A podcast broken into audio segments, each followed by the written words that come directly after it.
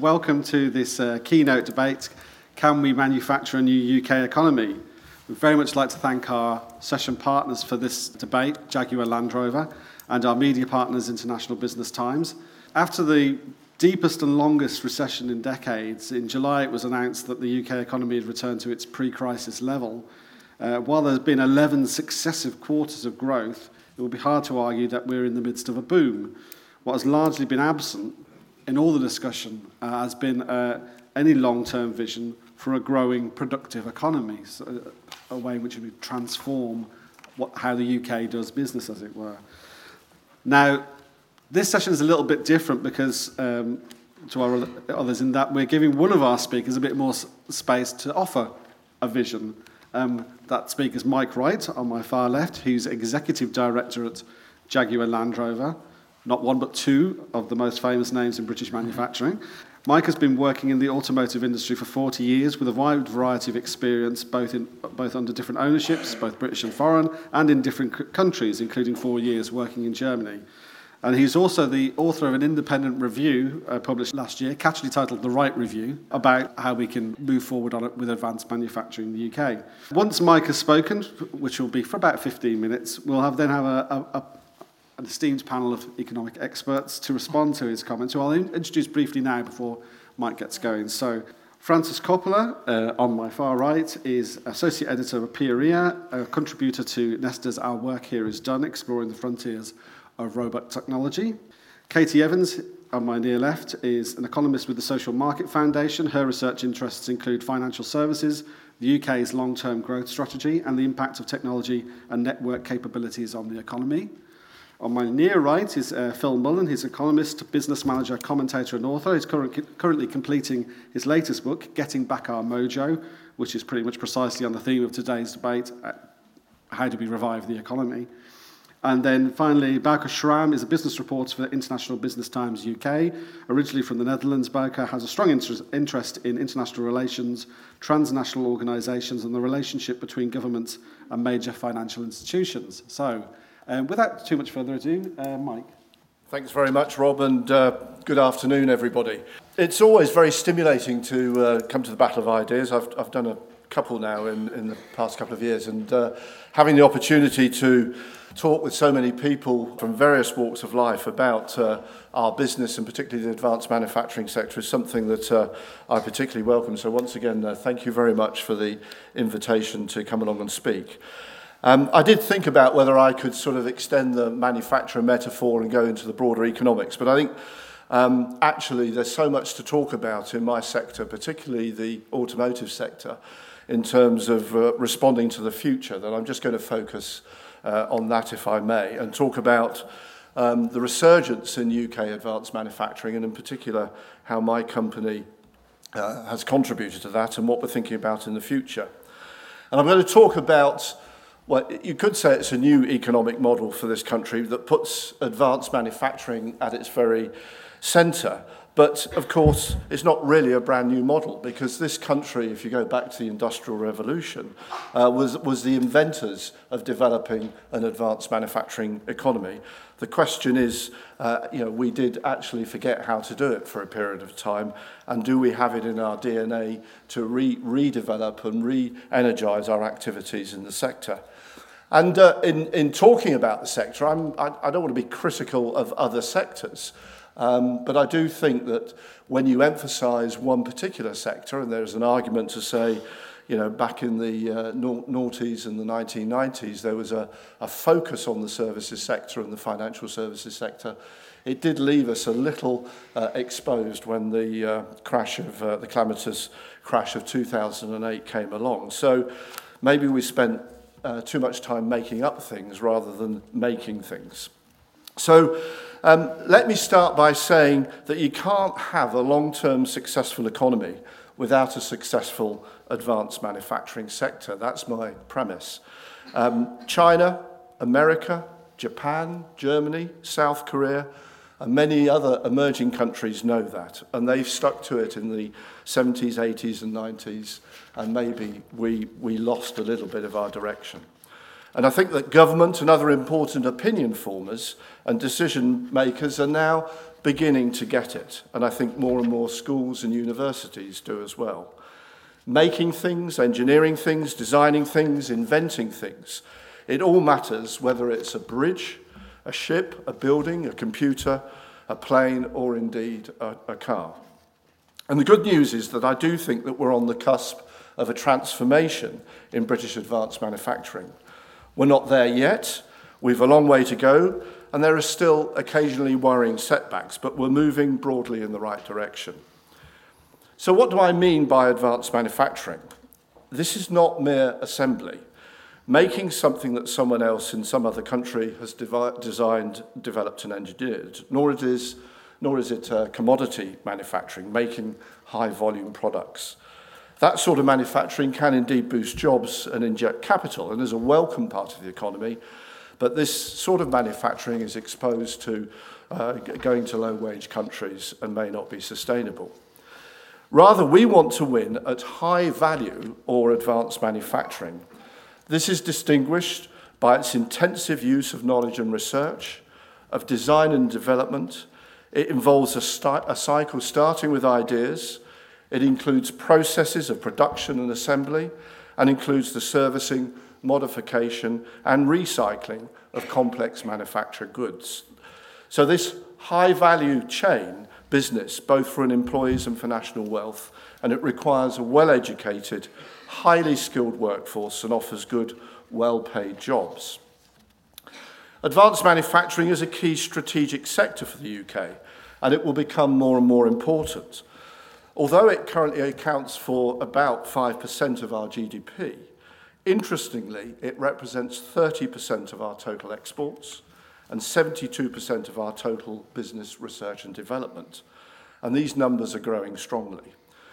And crucially as well, advanced manufacturing is by and large based outside of London and the South East. So it plays a crucial role in rebalancing the UK economy across the whole country.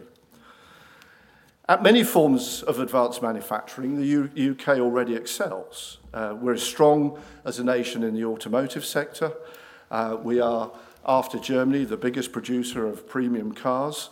And I've cited my own company, Jaguar Land Rover, in the past five years, thanks to the vision of uh, Mr. Tata and the leadership of our CEO, uh, Dr. Ralph Spate.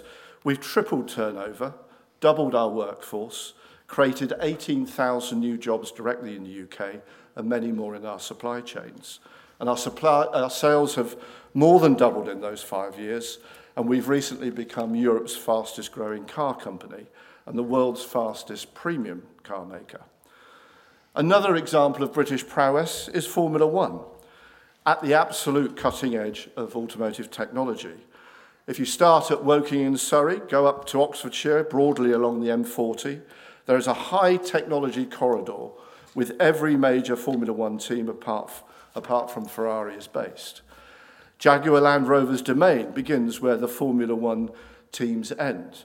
So in fact, there is a high-tech automotive corridor all the way up the M40 from McLaren in Woking uh, to Jaguar Land Rover in Birmingham.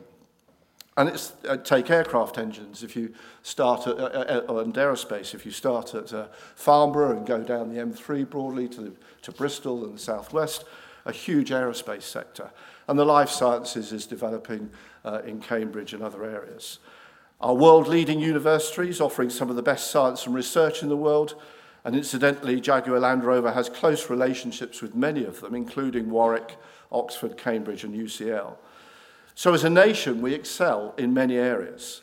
And to make that sustainable and to manufacture a new economy, we need the right long term policies and infrastructure and the right industrial and academic support. As Rob mentioned, uh, last year I wrote the Wright Review on advanced manufacturing in the UK and its supply chain. And the aim was to come up with ideas and policies to make the UK more globally competitive in this sector. And it's on the subject of global competitiveness that I'd like to focus. If the UK's advanced manufacturing is not internationally competitive, then we have no future, at least not a prosperous one. Despite what some politicians and policy makers may think, the overall level of advanced manufacturing in the UK is not a result of government mandate or wishful thinking. It is the result of specific investment decisions taken by companies around the world. Every time we attract investment from major multinationals, we do it by competing with other countries. And those decisions are based on a combination of factors – They include access to skills and other resources, the environment for innovation, proximity and access to key markets, access to capital and funding, and very importantly, the full range of costs that are faced by firms. So the government fundamentally affects all of these investment factors, and it must act strategically and proactively and in a coordinated manner to optimize the environment for corporate investment. The government is a crucial partner in this process, another lesson we forgot a few decades ago.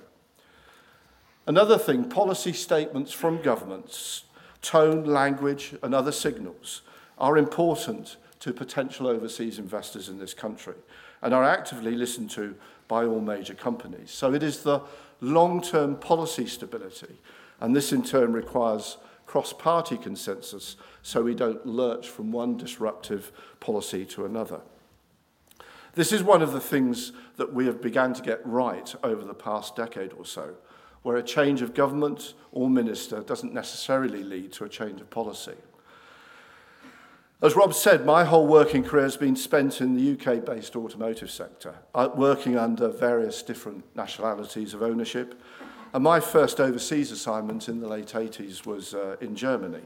And through subsequent roles, I've been involved with over 50 countries throughout the world. And it's the speed that I've witnessed firsthand of which these economies around the world over the last two or three decades have transformed their advanced manufacturing capabilities by massive uh, uh, efforts to improve their investment environment, upgrading their infrastructures and boosting the skills of their workforce, prioritising science research and establishing well-embedded links with, with, with, between academia and industry, as well as offering very bespoke packages to attract uh, overseas in, in investments. And we're still behind many of our rival nations in these important areas, but we've made a start, as I said. We also need to focus on the needs of the small and medium sized manufacturing businesses. Large companies like ours can act as a magnet to develop small and medium uh, uh, manufacturers and, and businesses in the supply chain. And the big difference is, of course, is they don't have the resources to absorb the costs of complex processes, complex taxation, complex legislation, and dealing with public agencies compared with bigger companies like our own.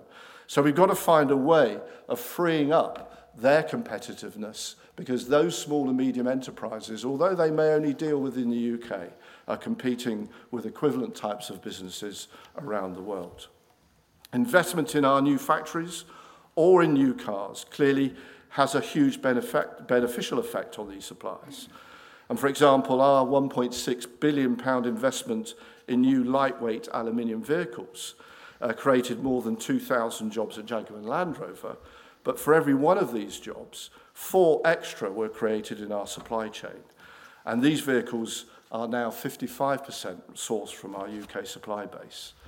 So 50% of this job creation will be from uh, SMEs, thousands of smaller companies that are crucial to our success as well as many other car makers. The trend is positive here. UK component sourcing in the car industry has increased from 36% in 2011 to 41% this year, according to uh, a BIS, a BIS uh, report.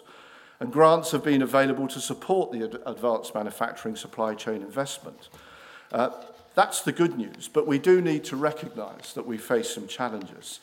Uh, many of the supply chain companies in, in markets like Germany uh, a company like Bosch are actually bigger than Jaguar Land Rover, but they're seen as a supply chain company. So they have bigger research budgets, bigger development budgets that they can work with and maintain their international competitiveness. And it's the same for com uh, uh, other co companies in America, Japan, and the Far East. So to, and to be able to compete globally, we also desperately need more skilled engineers from the UK education system. And this is a challenge for us. But it's even more of a problem for our small and medium sized suppliers who struggle to hire engineers of the right cal- caliber. And that limits their capacity to innovate, to grow, and develop their business and become more globally competitive. Um, at Jaguar Land Rover, we try and do our bit. For example, last September, we took on 600 graduates and apprentices.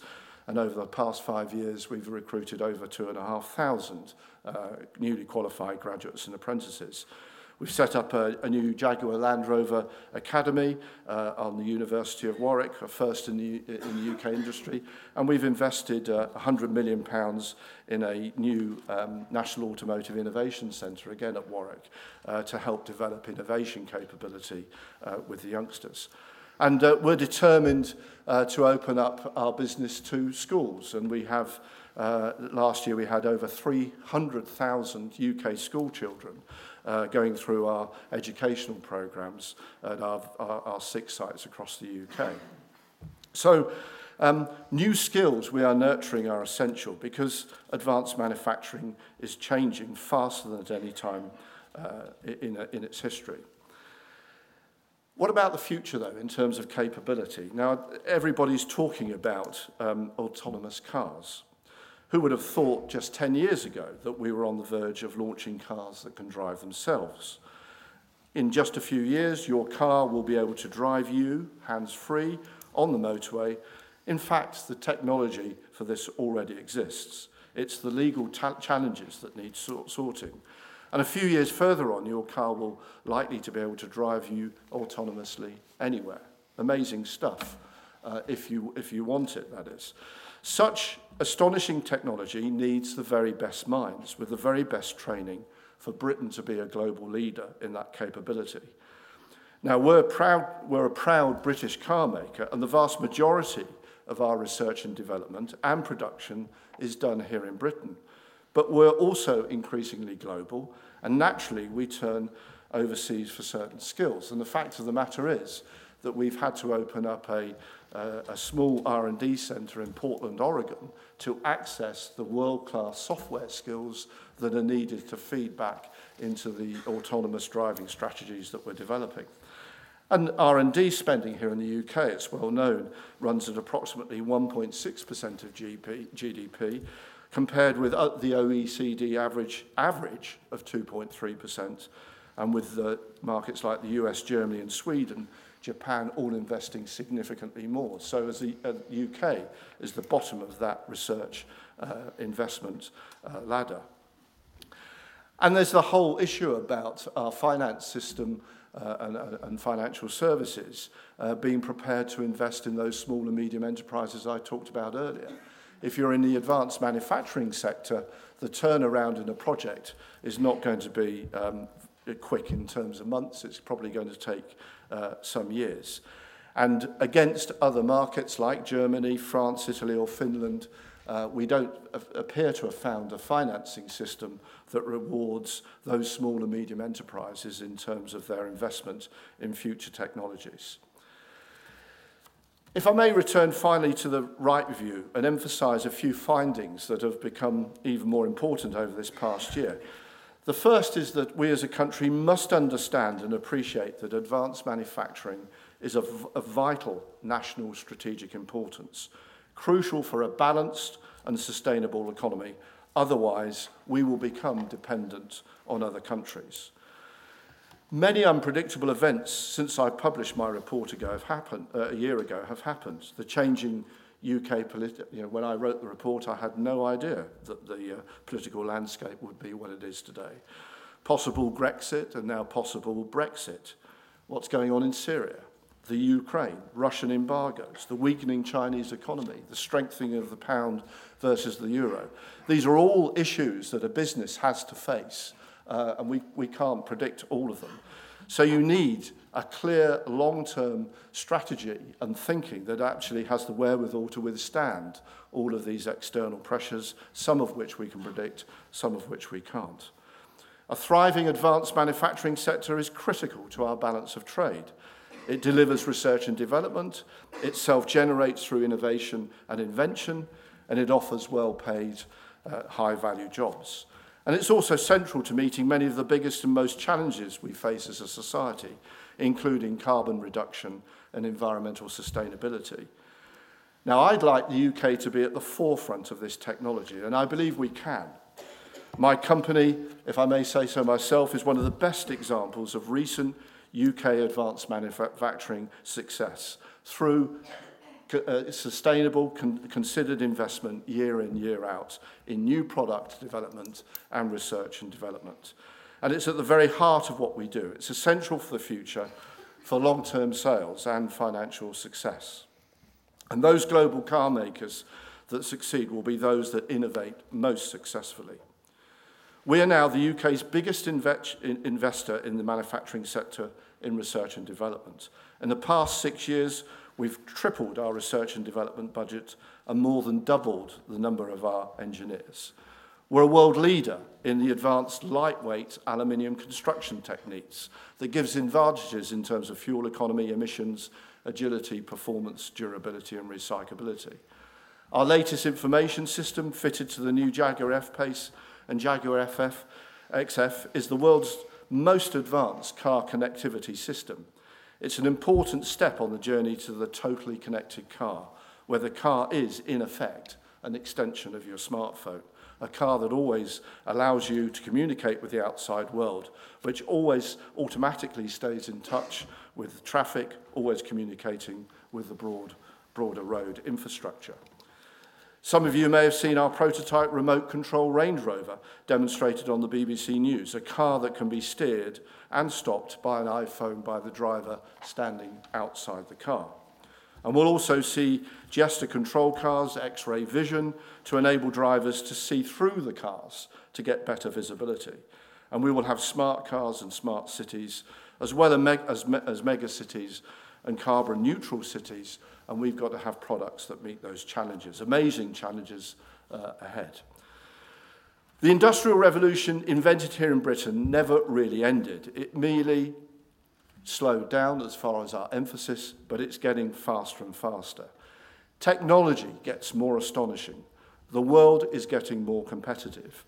And those countries and companies that innovate most successfully will win and will offer the best jobs for their people. And that is why my submission is that the advanced nations of the world compete hard for the best advanced manufacturing jobs, and why I'm so passionate that Britain succeeds in that field. Thank you very much.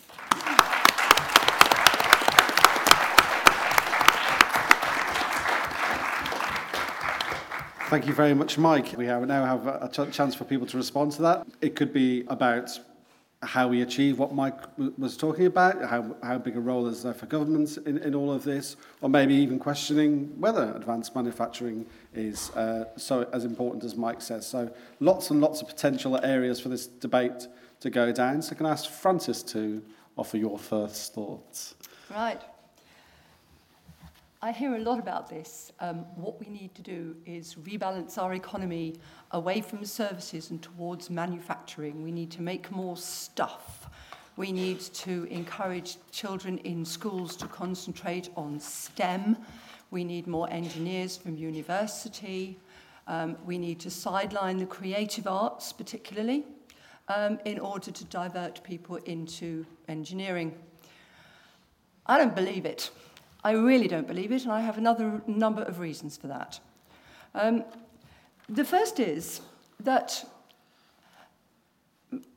realistically, um, much manufacturing in the future is not going to take people. It's going to be automated. The number of people who are going to work in manufacturing is already diminishing.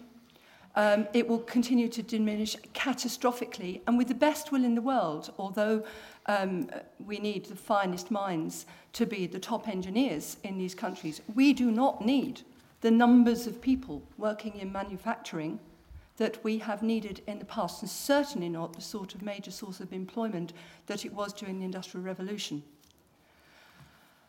So rebalancing our economy towards manufacturing may indeed give us greater international presence. Would it generate the employment that we need? I question it. And I worry that by attempting to divert too many resources towards developing skills and um, uh, uh, um, aspirations for young people, in the manufacturing sector that we're actually denying the opportunity to develop their skills in other areas. The fact is that Britain is a world leader in the creative arts, in the performing arts. And yet, I see people saying that's not important. I work in schools where children with talent are diverted away from the creative and performing arts in order to focus upon maths and science. And that happens whether or not their interests and their talents actually really lie in that direction. So, though I broadly support the point that we do need more skilled engineers, there is a world shortage of, of skilled engineers, I seriously question whether, um, whether trying to push more children in that direction necessarily meets that needs. It's quality that we need in engineering as in everything else, and that means enabling children to actually study the subjects and move in with a view to moving into the jobs in the future that will most suit their talents rather than trying to create um, to force them into a particular mould because we see a particular sector as needing more. Okay, okay. Thank you, Frances. Uh, Katie. I'm going to disagree.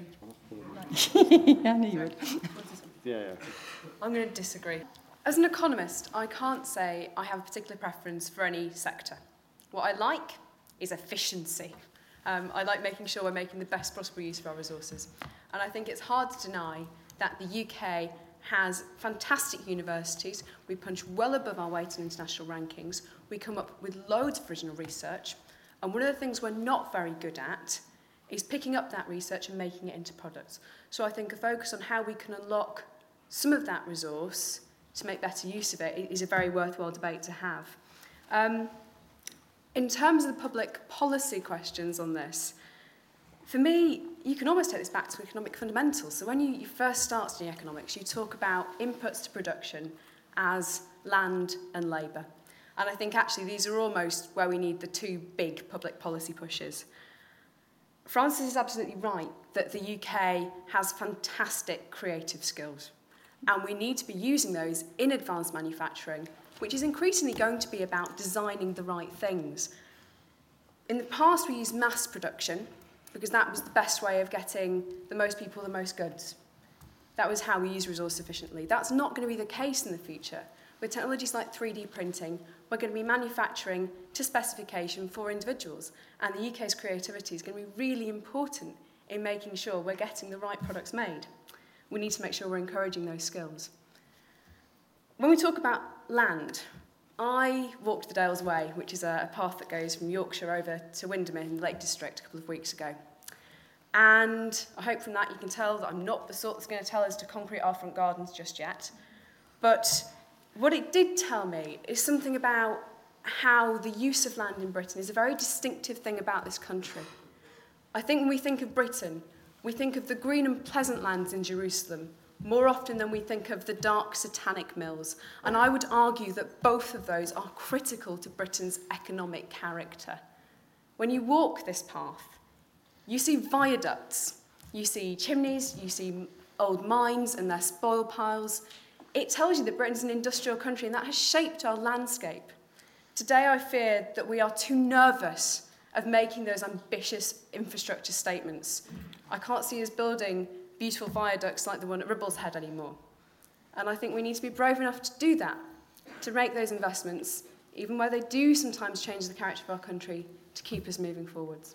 Okay, Phil. Thanks. Mike, no doubt, will answer for himself, as I'm sure he'll come in quite a lot in the discussion. But I, don't think, Frances, that, that Mike was saying that uh, the only thing you need to have a prosperous economy is an advanced automotive industry. Um, I think what he was doing, or what I find very useful, was the extent to which you can point to a particular sector, um, which I would, though, question, Mike, I don't think is representative or symptomatic of what's going on in the rest of the economy. I think JLR, you said, is Jaguar Land Rover is one of the best engineering companies in the world, uh, certainly in the country and probably in the world. I would agree with you. And it's precisely the exceptionalness of JLR, which I think is the thing that we should talk about. Why is it that there are not 100 JLRs, and not just in automotives and not just in aerospace? Um, and in that sense, I, I think it's more a matter of saying, how do you not just sustain an advanced automotive industry, but how do you create an economy which has got advanced uh, aerospace industry, advanced construction industry, advanced energy industry, advanced transportation industry, advanced uh, uh, services of all types industries. The point is that it's, it's, it's the creation across the, uh, across the blend, um, and I think we should try and you know, get away from this uh, manufacturing versus services, I think, artificial division. I think we need um, a, a future orientated economy. Now, what Mike has, think, in his report and what he said today is very clearly focused on is that why JLR is successful is because of the investment that is put in.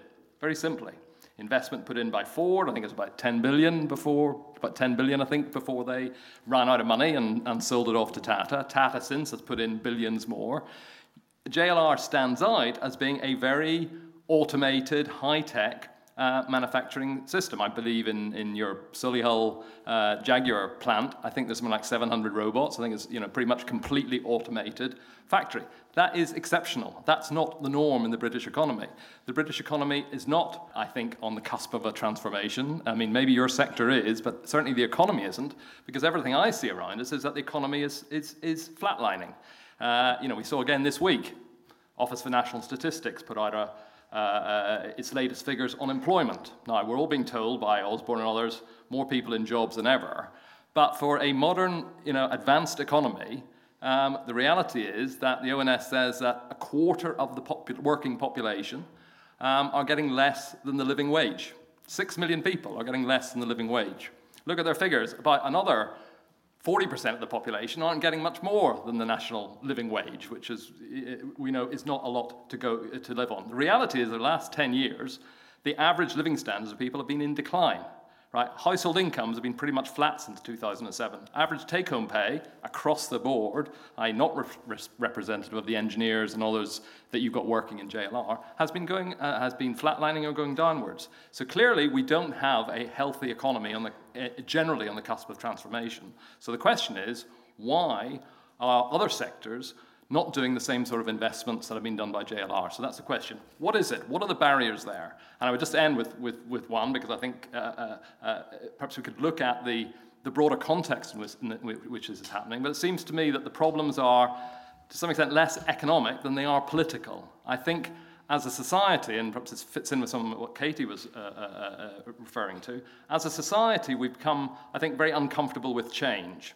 And if we're going to have an advanced economy, not just in automotives but across the board, then we're going to have to have a lot of change going on. And yet, the political class that we have is very reluctant to push for change. In fact, I'd say the political class is responsible for that antipathy to change which exists in society today. And their activities, whatever they talk about in terms of industrial plans or productivity plans or infrastructure plans and so on, the reality is that the political elite of both, all parties, has been uh, engage in basically just trying to preserve the status quo, not in making change, but trying to hold things back. And I think that cultural reticence to engage in those ambitious projects is the thing that we have to overcome if we're going to have not just half a dozen JLRs, but we're going to need 100, 150 JLRs if we're going to be able to get those low wage earners at the moment into not jobs, but into decent paying, high value, high productive jobs.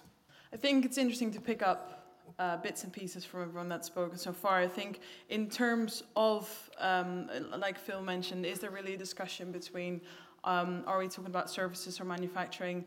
Um, the last couple of decades, we have tailored the environment in the UK towards a services uh, economy, a services-based economy. Whether you agree with that or not, that's that's the case. I think going back to to basing our economy on manufacturing a lot wouldn't be wise. I do think we need, and in that sense, I really agree with Mike, advanced manufacturing rather than semi-manufacturing or, um, or, or otherwise. We need that. I think more or less as a safety net.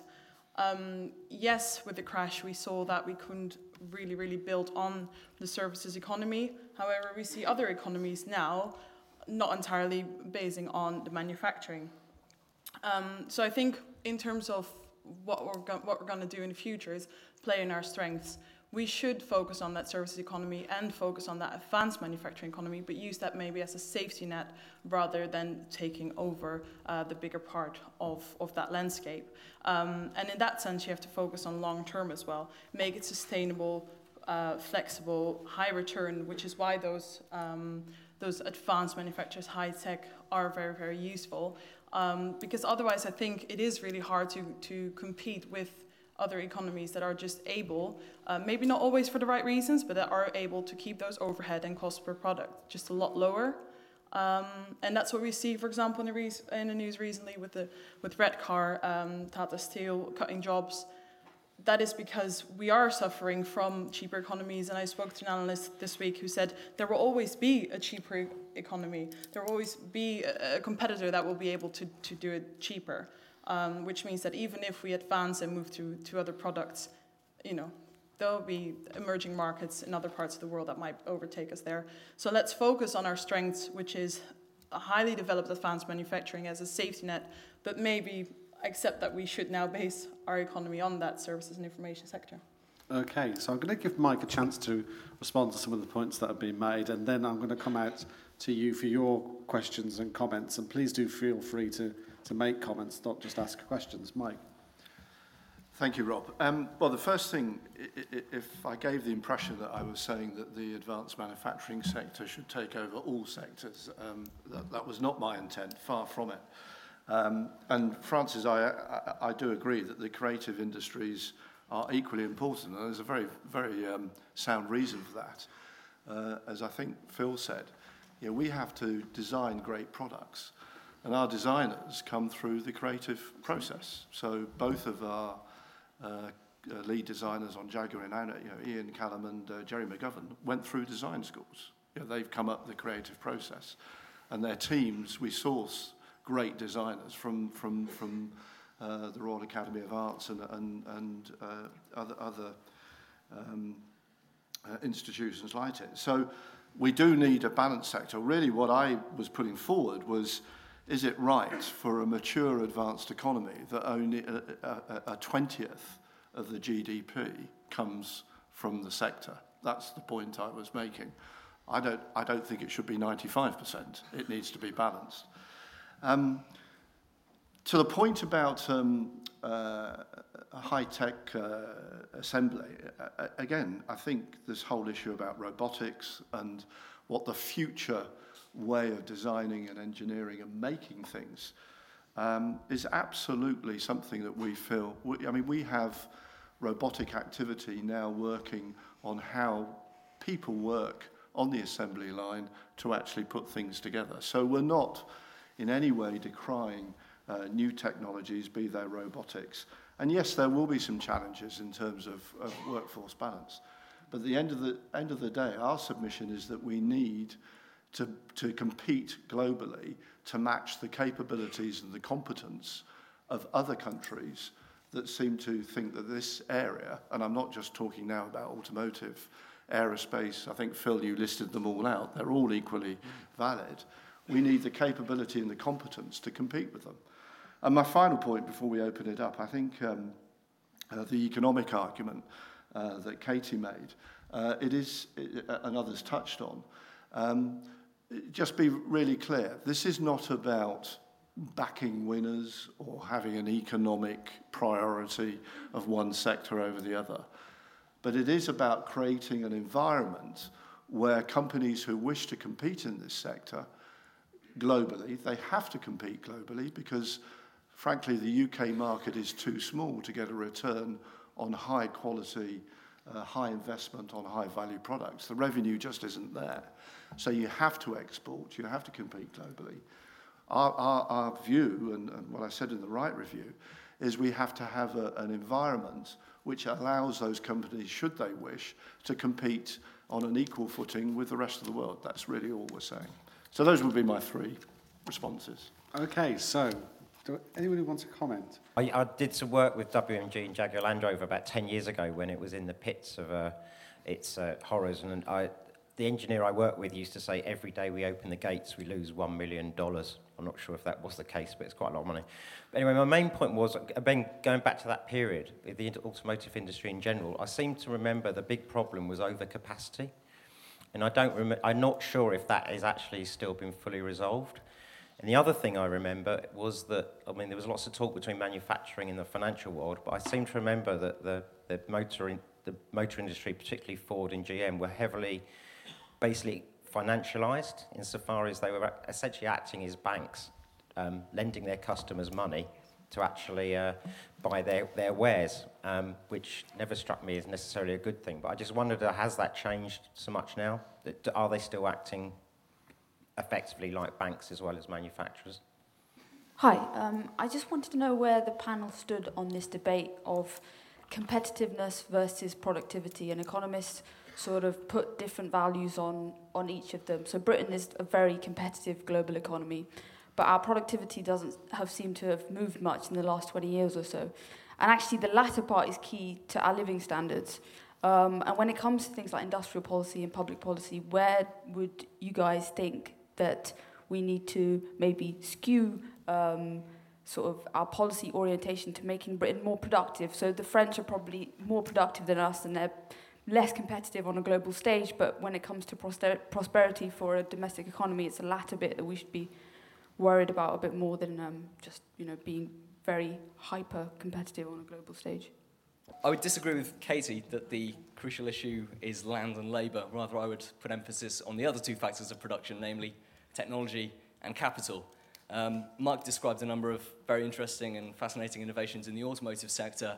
Um, and in general, looking at the global economy today, I am a technological optimist. Nevertheless, I think this is all moot if you don't have non financial corporations that are willing to engage in serious capital spending and embody those technological innovations in capital. Um, as part of my day job, I'm an economist in the city. I spend a lot of time looking at the Japanese economy. And I think that's really paradigmatic if you look at what's going on in the manufacturing sector there.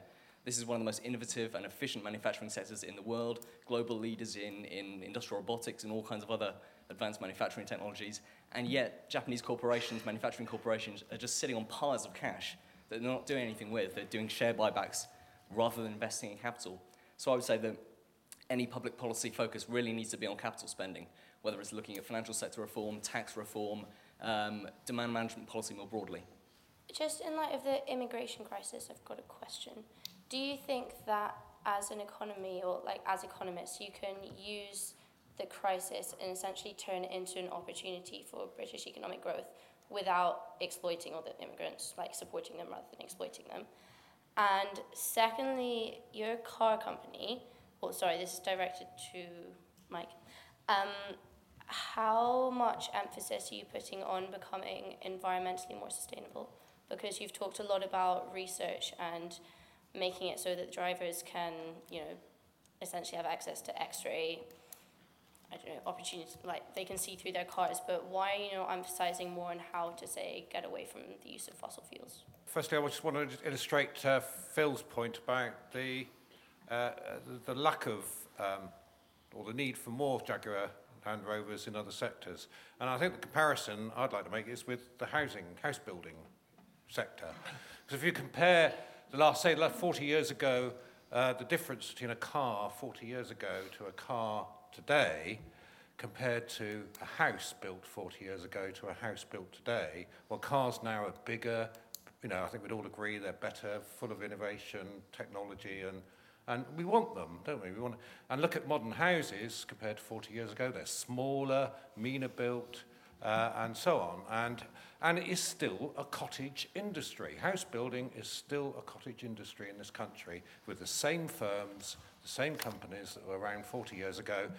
There aren't the same firms or companies around in, in I don't think any, any car manufacturer 40 years, 40 years ago is in the same shape uh, uh, uh, as it is now. So that sort of illustrates the point. We need another Jaguar, we really do need a Jaguar Land Rover in the house building industry. Uh, we need innovation, we need uh, investment in big ways, and uh, so on and so forth. So that's just, just that as an illustration.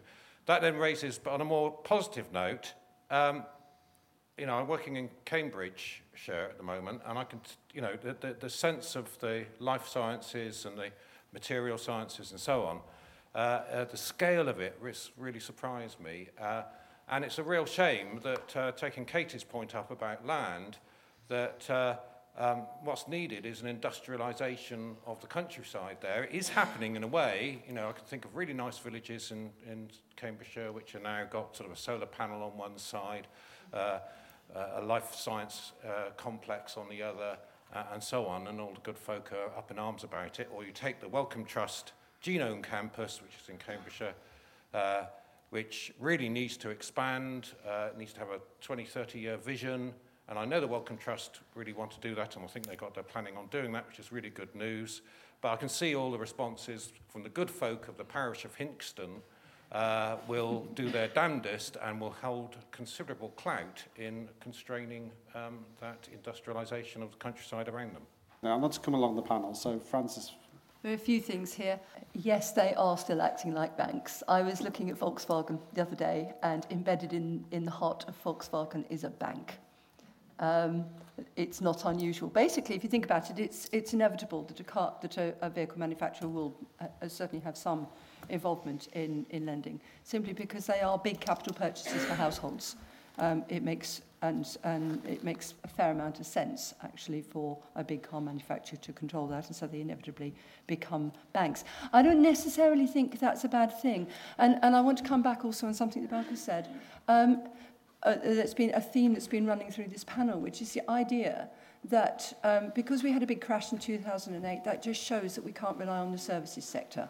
Well, I'm sorry, but financial services are not the sum total of the service sector in the UK. Far from it. So there is a case for saying we need to diversify, there may be a case for saying we need to diversify services, you know, to maybe move things away from financial services a bit. But to say that there's some, that the only choice is um, between financial, uh, to suggest somehow that the only choice is between um, financial services and, and advanced manufacturing is, I think, to sort of narrow the, the field somewhat. Um, it, Britain is a hugely diverse economy, and the, the best way of protecting against crashes is actually to have a very well diversified, hmm. uh, diversified economy, of which um, advanced manufacturing needs to form part. Um, it shouldn't be the whole part by any means, and nor should financial services. Okay, back. I want to comment on, on the house building part for a bit. I don't know anything about this apart from the fact that I've been covering house prices over and over and over again, and every time it's the same story. I don't know if this is true, but what it seems now is that house builders can afford to not really develop as much because there is such a huge demand. It's not driven by, by enough supply. That's why we've seen the house price just soar through the roof. And I have no idea if that's actually the, the case, but I just want to make that point. Um, in terms of um, using the, the refugee crisis, I think um, uh, refugees, there's a reason that they're uh, fleeing their country, so there's a wide range of skills there. I've actually been to Calais last year as well, and I've, I've spoken to, to doctors and, and, and all kinds of skills. Maybe that's not manufacturing, but um, I think we, we could. Um, I think in Germany, that's one of the reasons why uh, they've been given uh, such a huge welcome. Um, but also, um, you know, in terms of, of looking at, oh, they're stealing our jobs. A lot of them set up their own companies. I do think it's wrong to exploit them. We don't want um, some sort of our own horrible sweatshops here. Uh, but yeah, there is, I think, in terms of skills gap, um, it isn't always a wrong thing to, to, to have people from other countries there. What I would say, oh, and in, in terms of um, environment, I want to comment on that as well. Yes, I do think, obviously, in the, uh, in the news recently, we've seen um, some parts, especially in the car industry, um, where we can focus on. And I think that is uh, looking in the future. It's just very important. We're all we're all talking like what is going on with our economy in the future, but isn't you know sustainable investment, making making these things environmentally a lot more friendly. The, maybe the most important part of investments for the future. So I very much agree with you there. I really think that we could help to sort of, um, demystify what's going on in the economy if, if we could. I'm not I'm being ambitious perhaps here, put to bed this manufacturing versus services distinction. And I think it would be much better to reintroduce a, a, an older distinction, which has been which is b- between productive activity and non-productive activity. Um, uh, I mean, the categories manufacturing and services are just artificial categories. I think you know Mike could give many examples of how much service activity, i.e., not actually putting things together by a robot or a man uh, goes on within the manufacturing sector. And it's always been the case. You know, if you worked for, you know, Fords or uh, uh, uh, uh Jaguar, you know, 20 years ago, 30 years ago, you'd have all been manufacturing. But there've been a lot of people not doing manufacturing, but engaged in service activities from cleaning the floors to design to all sorts of things would be in that. So it's an artificial distinction. What's important is, is the work that is being invested in productive of value? Is it creating more either for people to live on or for being able to invest in the future. And that's a distinction, I think, which is valid. And there's not enough investment going on in productive activity at the moment, whether it's services. I mean, I work in the telecommunications industry. That's a service industry. It's, you know, it's quite a high-tech service industry. You know, it doesn't, doesn't quite match uh, JLR, I'm sure, but, you know, you do have high-tech service industries as well. The point is, is there investment going on across the board uh, uh, uh in, in, productive activity? And in that sense, go on to another, or follow on that another question, this productivity thing. I mean, I'm one of those sort of simplistic people who thinks that when it comes to the economy, productivity isn't everything, but it pretty much is everything, as you know, the old Paul Krugman. The only thing I ever agree with with Paul Krugman, it pretty much is everything. Because if you don't have productivity growing, if you do have, as you alluded to, flatlining productivity in Britain over the last eight years, if you do have the productivity gap uh, between Britain and other countries widening, that's an indication of an economy that's not going to be able to produce enough value to be able to afford uh, uh, rising living standards. Hence, we've had you know, flat and declining you know, household income. Uh, it's not going to be able to, more importantly, perhaps in some ways looking to the future, afford to invest in, in, in the future. In a sense, productivity is both the the consequence of investment and also provides the means for investment. So it's extremely important. And, and, and so it brings me back to that earlier point, which is that the crucial thing is, is that capital spending, is that investment going on. And I would just like to sort of modify or add one point to what was said over here, which is that you talked about Japan, and it still seems very innovative, but not a lot of investment going on, a lot of companies just sitting on their cash reserves and stuff. I think this indicates that the, the investment process is not a sort of a, an on-off thing, that you can switch on investment and somehow everything will, will improve. And the problem we have today in Britain and in many, most of the other mature economies, uh, you know, America, Germany, uh, others, and Japan, of course, is that investment has slowed down 30 years ago or so on. And we're living in a sense off the past, because all those good investments that took place in the 50s and the 60s and, uh, uh, uh in, into the early 70s, in some ways we're still living off some of that, doing incremental things on that. The problem we have is that we're not been doing the investment over the last 20, 30, 40 years in the science, in the research, in the uh, development of new th- ways of doing things, in the development of new, new uh, useful pr- products, which will create the means for the investments into the future. That's what's not been going on, and that is a very, very big uh, uh, uh modification to make to uh, the last 30, 40 years of, of sort of Western economic history, really. I'd like to take up the productivity versus competitiveness idea, firstly, because I think actually those two are, are very much, for me, actually the same thing in that having good productivity is how you become competitive, because that's when you're getting the most value from, from what you've got, right? The problem, and I, I can see where you're coming from in terms of we put competitiveness first, and I think if you look at the reforms over the last government, for example, to corporation tax, you know, making an environment that was attractive to international businesses clearly being put first in lots of cases. Um, when I pay more tax than Facebook does in the UK, we probably have a problem because think tanks don't pay, guys. Um, so, you know, we need, now need, I think, really to push productivity reforms, and that's going to mean looking, I think, particularly at skills in the UK, but also to pick up the investment point. Um, you're absolutely right. Investment in technology and you know in firms across the board really is, is the place where the UK is is not failing but not doing brilliantly. And cash piles are a big problem. Part of the problem we really have here is that UK firms and actually firms all across Europe are so reliant on bank lending as their form of capital. Now, when you're reliant on bank lending as a form of capital, that means you're not going to be able to get cash when we have a financial crisis and liquidity dries up in the banks. So you're going to need some reserves to draw on instead. And that's what crushes your liquidity during crashes. Now, if we move to a system more like the States, where we had better equity markets, and actually I have to say at this point that Capital Markets Union across the EU is going to be absolutely crucial in this. We just need to be part of a bigger market to make bonds and other instruments work for smaller firms um, is, is going to be crucial in helping us invest more. Um, finally, and very briefly, on the immigration crisis, actually, refugees coming in is one thing. I'd say we have another sort of immigration crisis, which is a lack of skilled immigration. You know, Mike told us earlier that they've had to open a centre in Oregon to, to try and get the, the software skills that they need. We are losing so many skilled people in the UK who are coming to our fantastic world-class universities and we will not give them visas to stay afterwards. I think it's criminal and we really need to make sure that we are open to the skills and talents of everyone who wants to work in the UK. Thanks. Um, just three brief points. Uh, one is, um, uh, and coming back to the productivity issue, I think um, it's a very, very uh, perceptive question.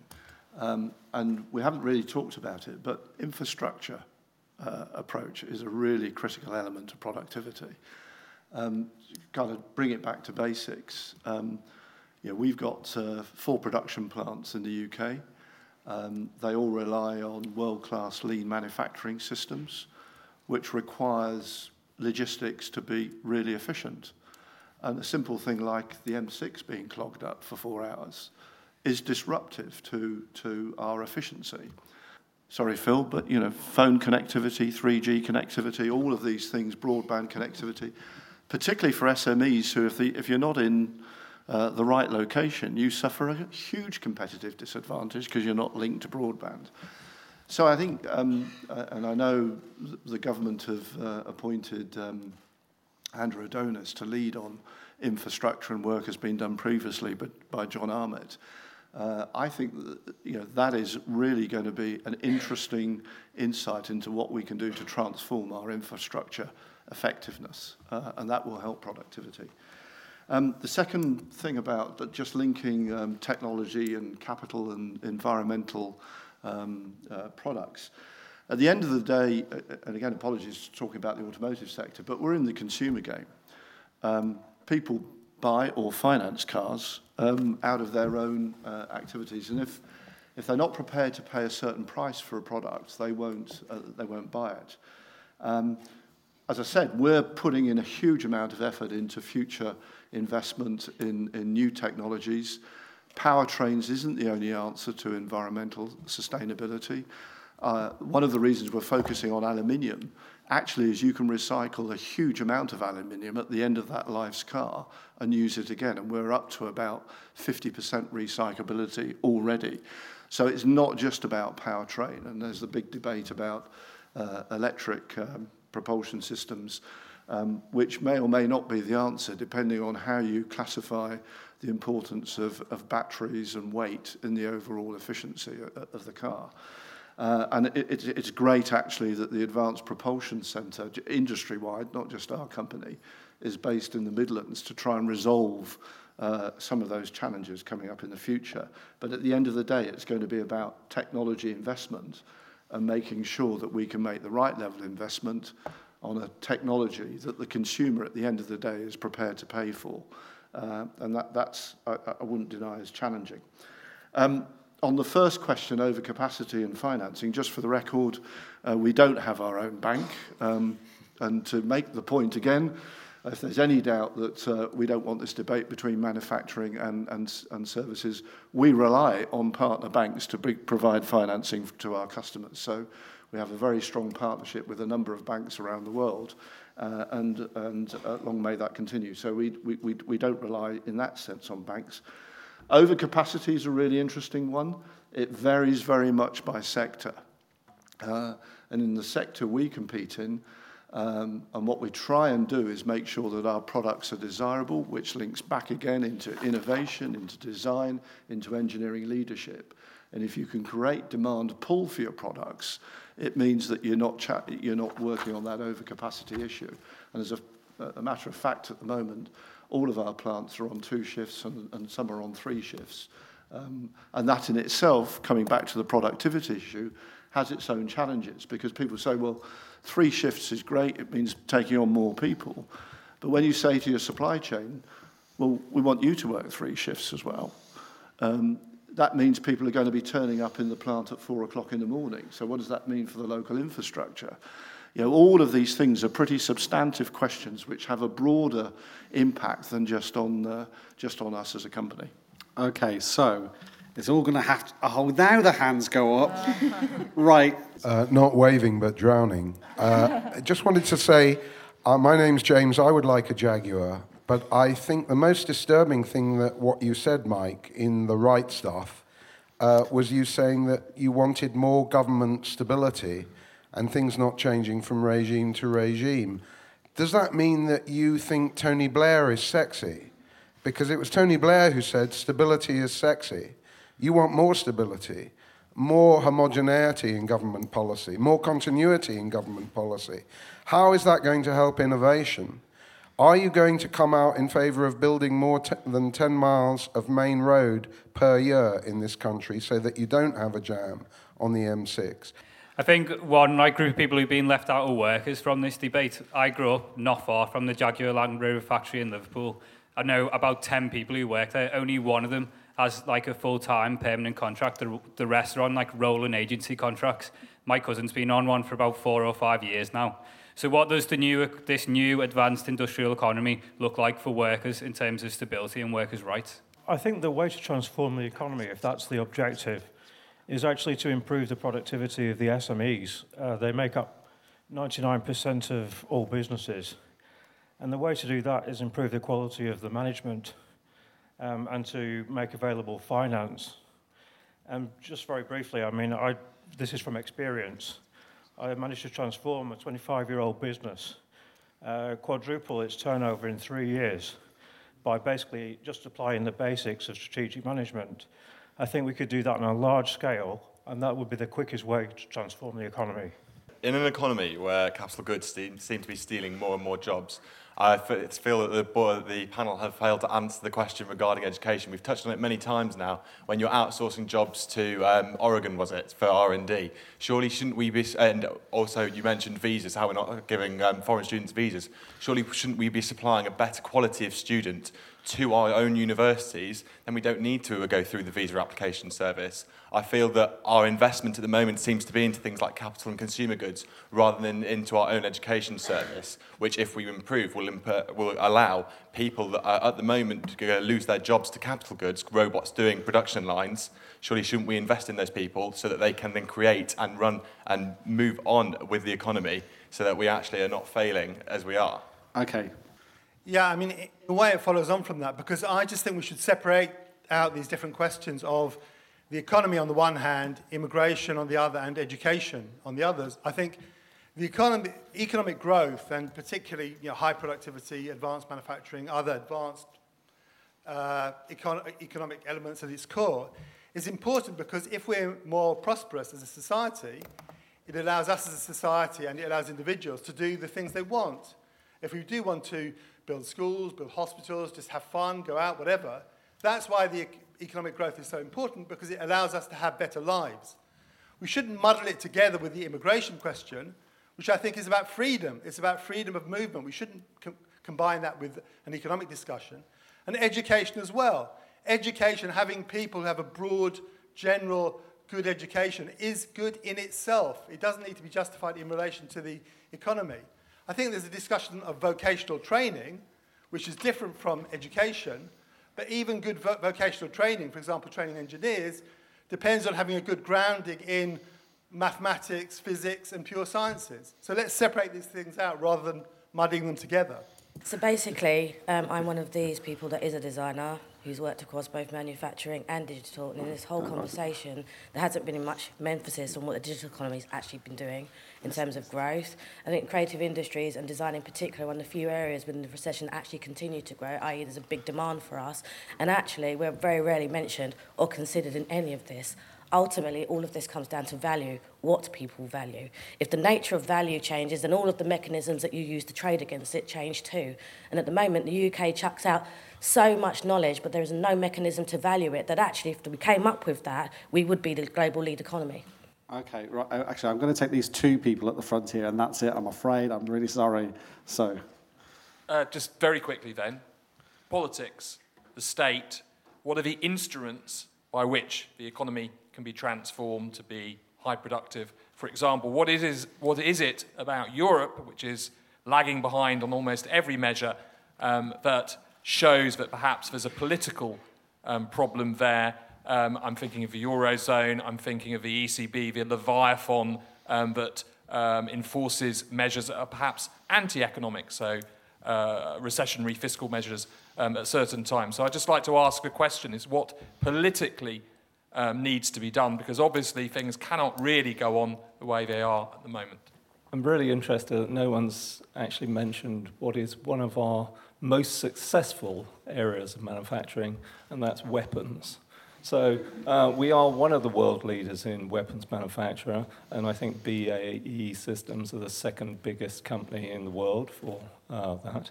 So I suppose the question, to be brief, is should the new economy be an ethical economy? Okay, and on that uh, intriguing question, right, panel, I'm afraid I have to uh, keep you strictly to 60 seconds each. I talked about education. I'm going to carry on talking about education because actually that's the foundation of all of this, really. Um, is uh, although I agree with you about the need for absolutely a broad education, um, I think your point in the middle there about um, investment in in children in, in schools is crucial for this. That um, actually trying to improve the quality of of the education that we give to children, not in terms of, of pointing them in particular directions, but actually in terms of trying to help them to, to discern and work on their particular skills is absolutely crucial. It's the foundation of everything. It's the foundation of productivity, it's the foundation of manufacturing, it's the foundation of services. Um, I think that trying to turn it into a competitive marketplace where um, some um, subjects lose out in relation to other subjects is immensely unhelpful. Um, and I don't think that the demands of industry should be driving what goes on in primary and secondary education at mm. all. Okay, thank you, Frances. I mainly want to pick up the point about education as well, just because I moved here in 2012 from the Netherlands to pick up my to do a bachelor degree here, and I so I was the first generation to pay that full smack nine grand a year, and I think that is one of the key things as well to think about. Like we're kind of shooting ourselves in the foot there, saying, "Oh yeah, we want this low cost." Um, high educated economy, but let's make them pay nine grand a year to get it. Um, for me, that was that was okay. That was doable. I have a lot of friends for whom that was a lot harder, and I don't think that's fair. Um, and in that terms, I'm also a prime example because I decided to do journalism, where everyone told me as well, there's no jobs. Why are you doing this? And I do now have a job in journalism in the UK. I am sorry, I did take someone's job maybe because I am from the Netherlands. In terms of contracts, I want to pick up on that as well and tie that maybe with the ethical economy, not just in terms of weapons, because I do think that is something we very much have to look at. Where does that go? That's definitely not always okay. Um, contracts, I think that's like the zero hour contracts and stuff, really harsh as part of keeping the cost low. Definitely don't agree with it. And I think it's a, a short term investment to, to say, oh, let's save on that because, you know, manpower is useful. And in general, I think with an ethical economy, let's not let's think further than these five years. Let's think, you know, um, with, with all sorts of ethics, invest in that, but it will get high returns. And I think that's the only things I can answer. Sorry. Okay, thank you, Phil. I would put the emphasis, speaking as a sort of scare marks economist, but I put the emphasis that the challenge that we have is much more a political one than a, a, an economic one. I think what we need to do is fairly straightforward, and you could synthesize that from a number of things that have been said. More investment in uh, capital investment, a lot of it in technology, more investment in science and research, more investment in, in infrastructure, so you know, Mike doesn't have congestion outside his, his, his offices and so on, uh, his factories. All that's, the, the what is relatively straightforward to describe. It's the how we can create uh, that change, and that's what I think is a political issue. It's, uh, it's not something which can happen from, uh, uh, from, from simply um, you know, businesses here and there investing a little bit here and there. It has to be a transformation at a, at a national level. I think the biggest problem we have, and this is, turns on its head the usual discussion about politics, because the usual discussion about politics is that businesses don't invest because there's too much instability, there's too much adversarialism, there's too much conflict, there's too much change going on in politics. The problem with politics is the opposite. There's no politics to, to, in a traditional sense going on at the moment. There's no engagement with people. There's no uh, uh, challenge of ideas going on. Uh, in fact, in fact, you know, never more so has it been the case that, that there's been so much agreement. You know, Osborne quite happily picks up, oh, industrial policy, I'll take one of those on board. Oh, productivity plan, I'll pick up one of those board. Oh, this and that, and so on. Uh, and national, uh, national Infrastructure Commission, oh, I'll take that from Labour Party, no problem with that.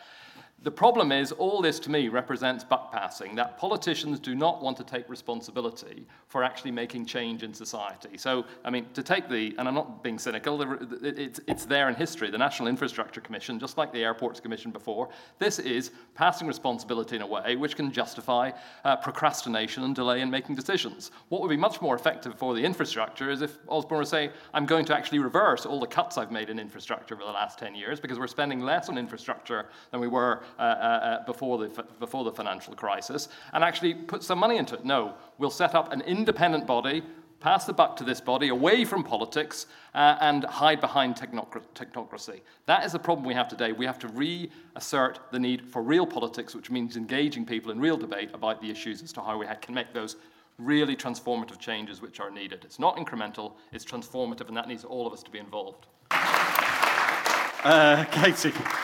I'd pick up exactly where Phil left off, but say that that means we have to be optimistic. Our politicians aren't going to do things if they think that when they sign off that new railway line, you guys aren't going to vote for them because you didn't want that change. So actually what this needs to be is an optimistic conversation across the UK where we embrace progress. And I'm, I'm not yet convinced that there were, but I, I look forward to getting to it.